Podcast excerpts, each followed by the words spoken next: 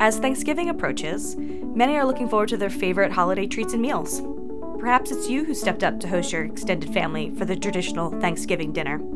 As you trim the turkey and gather the ingredients for your grandmother's recipe for stuffing, you begin to see the dollar signs add up for feeding your third cousins twice removed.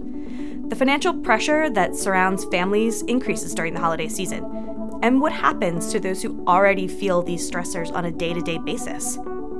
I'm Caitlin Phillips, and I'll be your host of this episode of the Oxford Comment as we explore the politics of food. According to a survey from LendEDU, the average American consumer spends about $165 on Thanksgiving alone. The expectation to host a perfect holiday gathering can be overwhelming for lower and working class families. But the pressure to overshop and overcook is typically universal. This conversation of food politics doesn't end after holiday decorations have been boxed up. Working parents and families feel the pressure to provide healthy and bountiful meals January through December.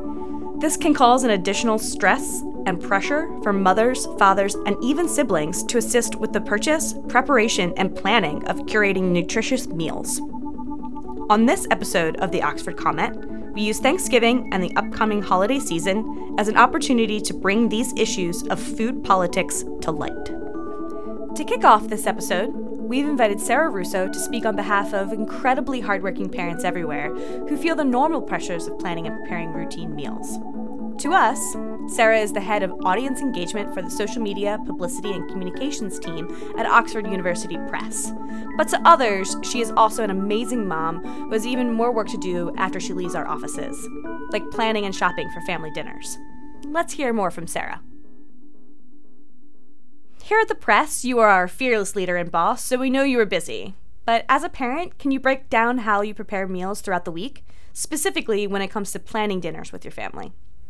I'm OCD about this. I do a lot of planning, and my husband and I really tag team this whole process, but I spend a sizable portion of every Sunday prepping and cooking for the week. Um, my husband does the grocery ordering, and he does a lot of the weekday cooking, but he also has a really busy job. He's a freelance photographer, so we never know what his schedule is going to be.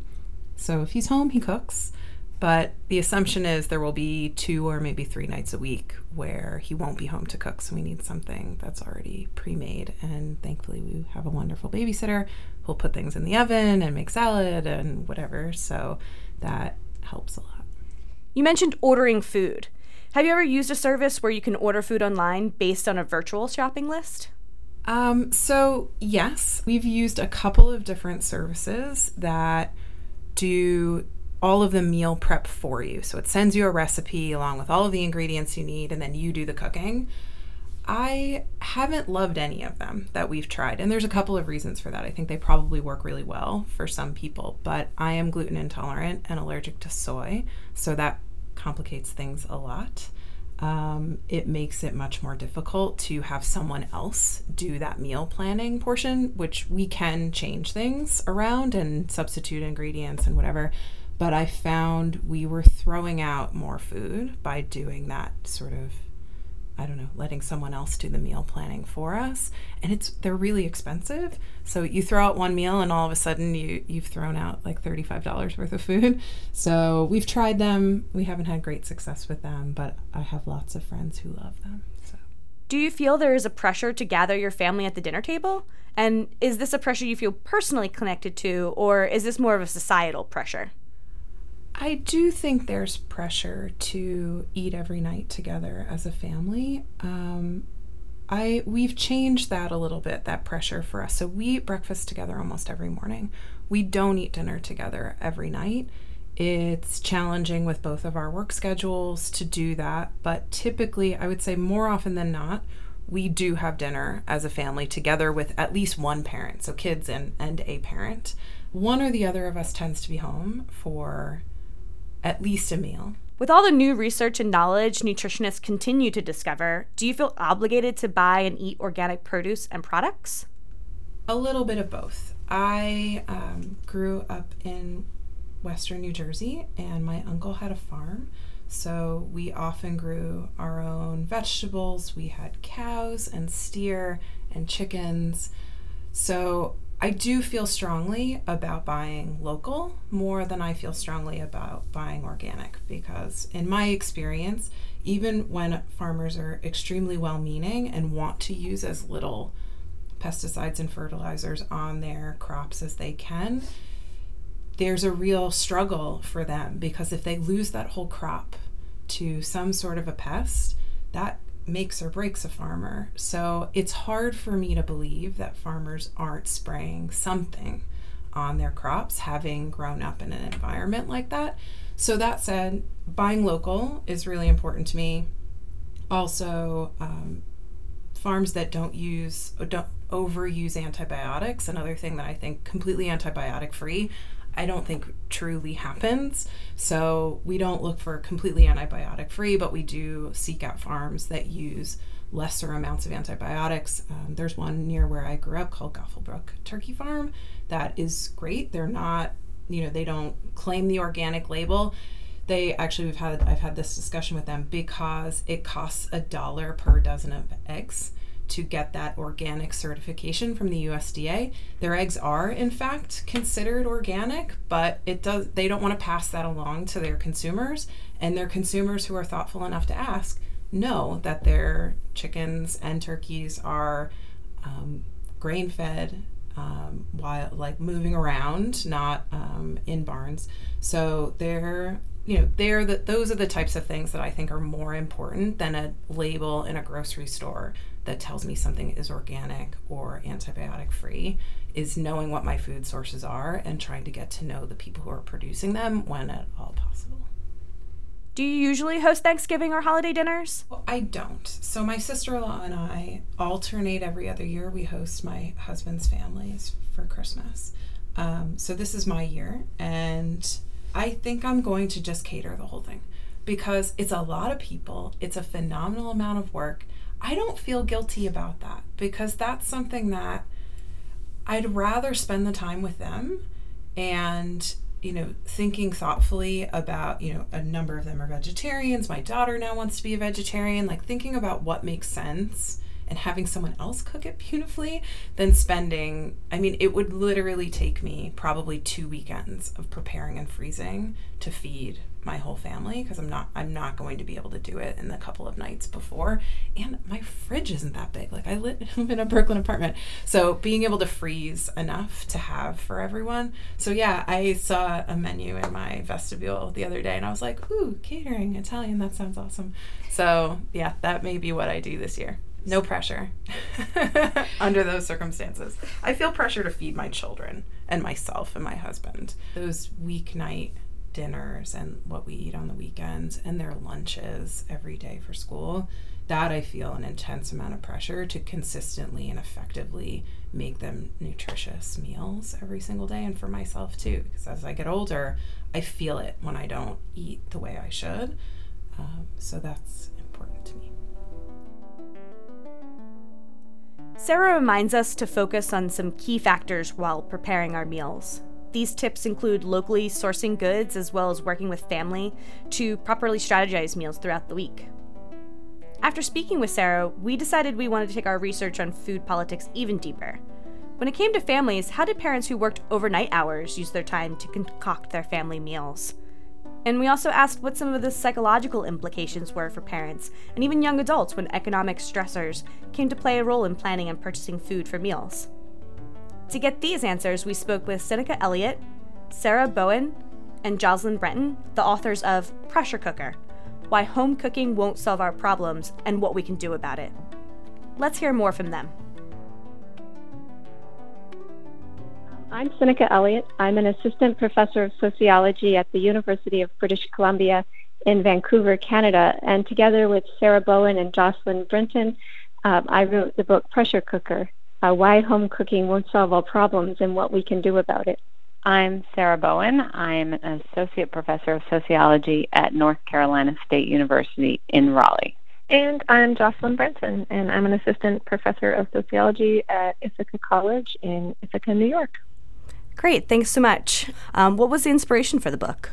Um, well, I think the inspiration for the book was, um, you know, we had been working on this this project together, and um, we were we were interviewing mothers and we were observing families and at some point you have to stop and you have to start writing um, about about what you're doing right that's what academics do and so we we wrote a, an article in an ASA publication called Context and it ended up um, causing a bit of commotion. You know, the, the article was short and, and it was based on all of our research, and it said, hey, you know, we, we have this ideal meal that we're supposed to put on the table, but actually, when we observe um, diverse families in everyday life, uh, it turns out it's pretty hard to do this. And that article came out and it caused a buzz, and people uh, were really talking about it. And some people were saying, "Oh, thank goodness you've published this article." Like mostly a lot of women too, right? Like finally somebody is acknowledging my experiences and and how hard the family meal is and a lot of people uh, felt the opposite about it. They they felt like maybe we were trying to attack family meals or say that that families should stop cooking altogether, which is which is not what we were saying.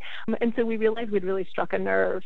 And so that was um, sort of what inspired us to take all of this data we had and say let's let's write a book about this. We um, we have a lot to say and health and food there it's on everybody's minds these days. I mean you hear a lot about obesity about type 2 diabetes about the food system gone awry. And on top of it all people are getting this message that um, Amer- i mean americans in particular right we're getting this message that we're not taking enough time to cook or to slow down or to appreciate a good meal. And experts seem to be coming up with a lot of simple answers for these problems but you know we're sociologists and and we examine how people's lives are tied to bigger social forces we we sort of have a bird's eye perspective on this issue. And so a big part of what we wanted to do in this book was to just sort of step back and and make sense of the patterns in in both the joys and the challenges that uh, families experience when it comes to putting a meal on the table. And um, we, we have a lot of data and we knew we had a lot to say about it. What expectations do parents face when feeding a family? So parents feel a lot of pressure around dinner they feel pressure to put together homemade, nutritious meals on the table every night and get the family together to eat the meal and have a nice conversation around it. And this all sounds very good, but our research has shown that it can be really hard to pull off, especially when families are pulled in so many directions. And for poor families, it can be almost impossible. There are national surveys that show that in the United States, about half of American families are eating together six or seven nights a week, which is almost every night.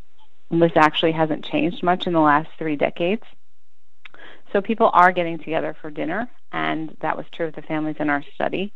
But even though they're making time to eat together, either because they want to or because it's the cheapest um, option, the meals they're making often don't look like the perfect meals that we see on TV or in magazines um, or on social media.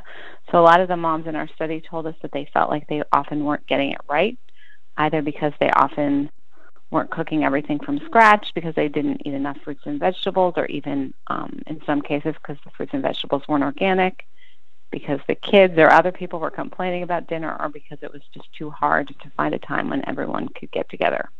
So, you specifically mentioned moms um, there, and do you think that the pressure really falls mostly on women for the most part? Yeah, we focused on women in our research because they still face a lot of pressure to get family meals right. And because even though American men are cooking more today than they were in the past, women are still responsible for the work of preparing meals um, in the majority of American households. We know that overall women feel more conflict around um, juggling work and family than men, um, although certainly men have begun to feel these pressures as well. But the research shows that when it comes to cooking at home, uh, men are more likely to do this work if they enjoy it. Whereas women um, are cooking because they have to, regardless of whether they like it or not. So this tells us that women bear a lot of responsibility for cooking. And this is an activity that's day in and day out. There's always another meal to make. And a lot goes into making a meal aside from cooking. So there's planning, there's thinking about family members' preferences, there's thinking about schedules and how to get everyone together around the table. Um, in fact, research suggests that women tend to carry a lot of uh, what's called the mental load in families um, the work of organizing, planning, worrying about things that need to be done, um, and so on. And we found this to be true for the families we've studied. So, yes, there's good evidence that women disproportionately carry the weight of the pressures around feeding the family. So we've talked about, uh, you know, the meal um, as a planning and, and cooking and that kind of thing, but let's talk about the actual food on the table.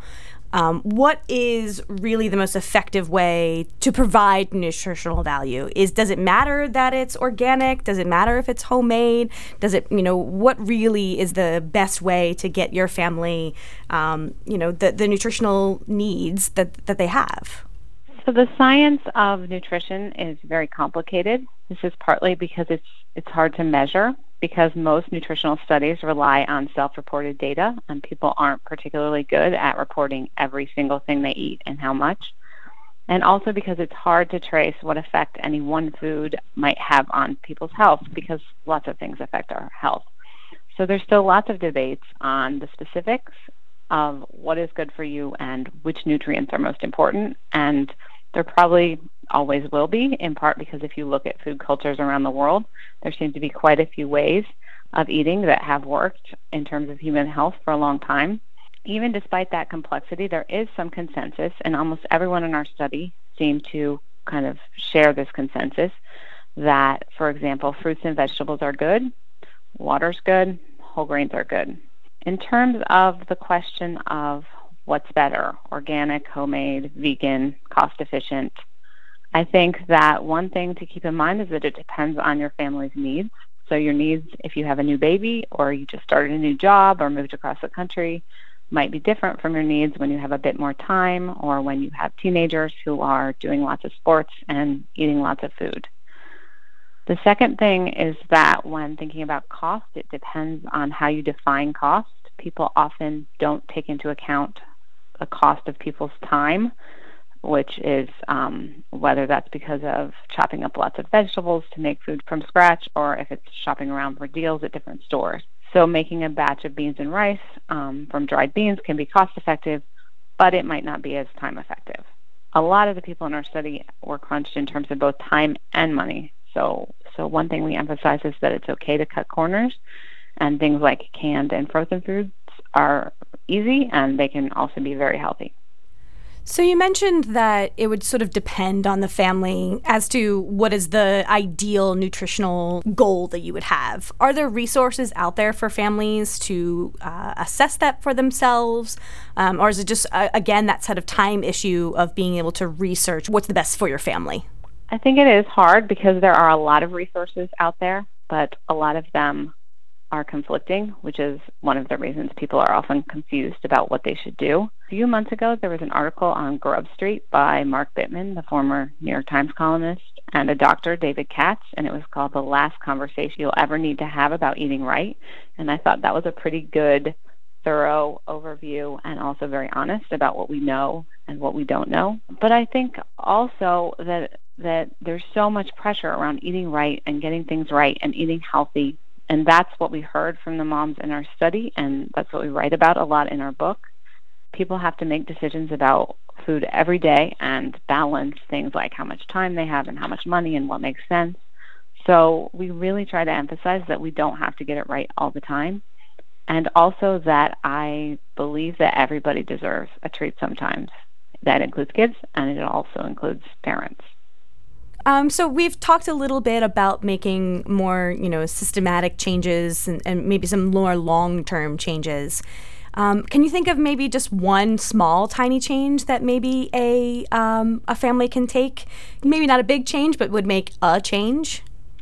Yeah, I think that's um, you know that's the million dollar question, right? That's what everybody wants to know. What what can I be doing in here and now? And um, the thing that we find in our book is that you know parents are being they're being asked to do it all. Um, they're they're working full time. They're managing their children's health. They're trying to create a you know lasting lasting healthy lifestyle. And this is a tall order. And even implementing these small changes can be really difficult when when people have very little money or unpredictable work schedules. And, and that was the case for many of the the people in our book.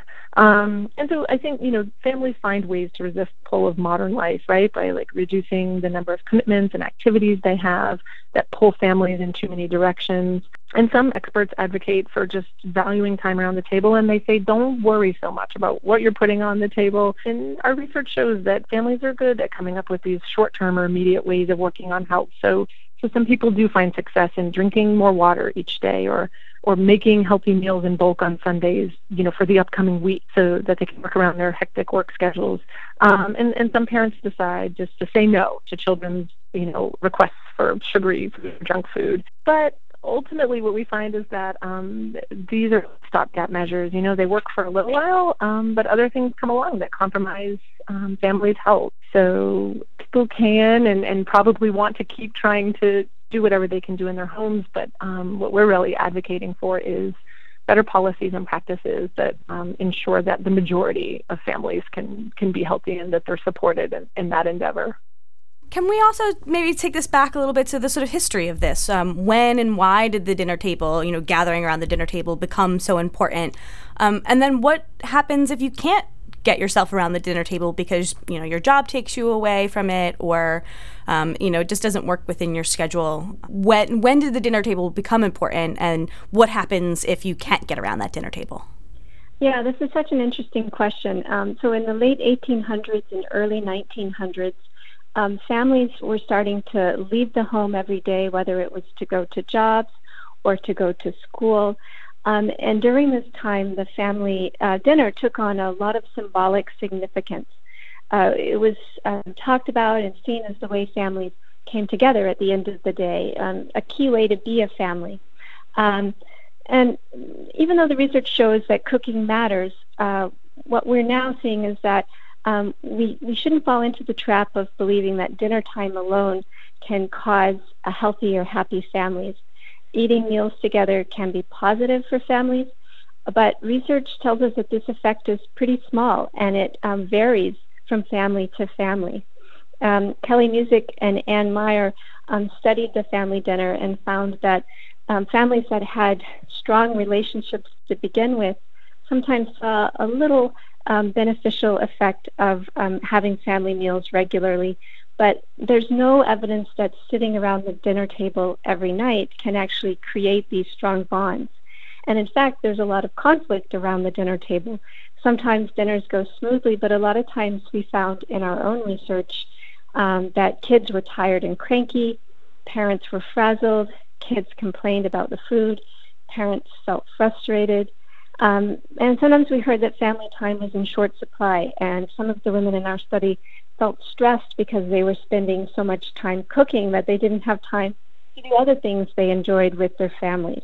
Um, and many of our families worked long hours or they worked unpredictable and non standard hours. So that means they weren't nine to five employees, they were scheduled for a variety of different shifts throughout the week, often without um, much notice, making uh, planning really hard to do. So, what can we do? You know, parents can know that there are lots of ways we can be together as a family, going for a walk or playing a game of pickup basketball. So, there are lots of ways to bond together as a family. And the pressure we're putting on families to get food right can up the stakes around dinner time, make parents feel like they're failing at food, and crowd out other things that we could be doing together as a family. So, we've been talking about dinner as sort of a day to day idea um, happening. What about when the holidays start to come up? Um, not only are, are you looking at trying to make a perfect dinner, perfect meal, but an, just an overall perfect experience. Do you have any advice for parents that are um, you know, looking at this holiday and maybe feeling a little bit of anticipation and dread um, over it. Um, do you have any advice for them? The main thing I think I'd emphasize about holiday meals, which is true of family meals in general, and even just thinking about family memories, is to keep them in perspective. So we heard a lot from the moms in our study about how stressed they got around the holidays and how, for some people, about how the cost of buying all that food could set them back sometimes for months. And holidays and holiday meals definitely matter, but I think they matter more in the aggregate cumulative sense. So when kids are looking back at their childhoods, they're not going to remember that one year a dish didn't get made or it got messed up or that a particular tradition got forgotten. So one thing I advise parents to do is to think about what's important to them and then talk with other people in the family about how to make it happen. I also think that switching things up can be fun sometimes for everyone, for the kids and the parents. And I was thinking about my own childhood, and one of the Thanksgivings that I remember the best is from when I was 10. Our family had just moved to a new state. We were far away from all our relatives. So instead of doing a big Thanksgiving dinner, we went bowling. And um, my parents probably felt kind of weird about it at the time, but this is one of the only Thanksgivings from my childhood that I really remember very clearly. And now, with my own family, we create our own traditions and we do different things different years. And this year, we're meeting some of our relatives in Kentucky, which is halfway between our two houses, and we're going to get our Thanksgiving dinner, all of it, as takeout from Cracker Barrel. And like lots of people, I have strong opinions about certain dishes, and I'm sure that it won't be the same, and I'll feel a little sad. But we're going to have lots of time to hang out and take walks and let the kids run around with their cousins. And so I think it'll be really good, and it's going to be really easy in terms of cooking. And so, in general, with holiday meals, I think we should just try to remember why we're having them in the first place and try to keep it in perspective. We would like to thank our contributors, Sarah Russo, Sinikka Elliott, Sarah Bowen, and Joslyn Brenton, for their participation in this discussion of food politics. I think it's pretty safe to say if you are someone who feels the stress of planning and hosting Thanksgiving this holiday season, or you feel the pressure to purchase, plan, and produce these highly nutritious meals every single night, you are not alone. During this year's Thanksgiving and holiday season, be sure to remember those who may be in a situation where they don't have the resources to prepare these large meals on holidays, or even in general. As always, we would like to thank the cast and crew of the Oxford Comment for all their continued hard work on each episode. Be sure to follow Oxford Academic on Twitter and Facebook for updates on the new episodes of the Oxford Comment you can listen to past and future episodes of our podcast on Spotify, SoundCloud, Stitcher, and Google Play. Make sure to tune in on our next episode of the Oxford Comment, where we explore the bizarre history of rituals and the preservation of modern holiday traditions. I'm Caitlin Phillips, and on behalf of myself and the crew at the Oxford Comment, have a very happy Thanksgiving. Thanks for listening.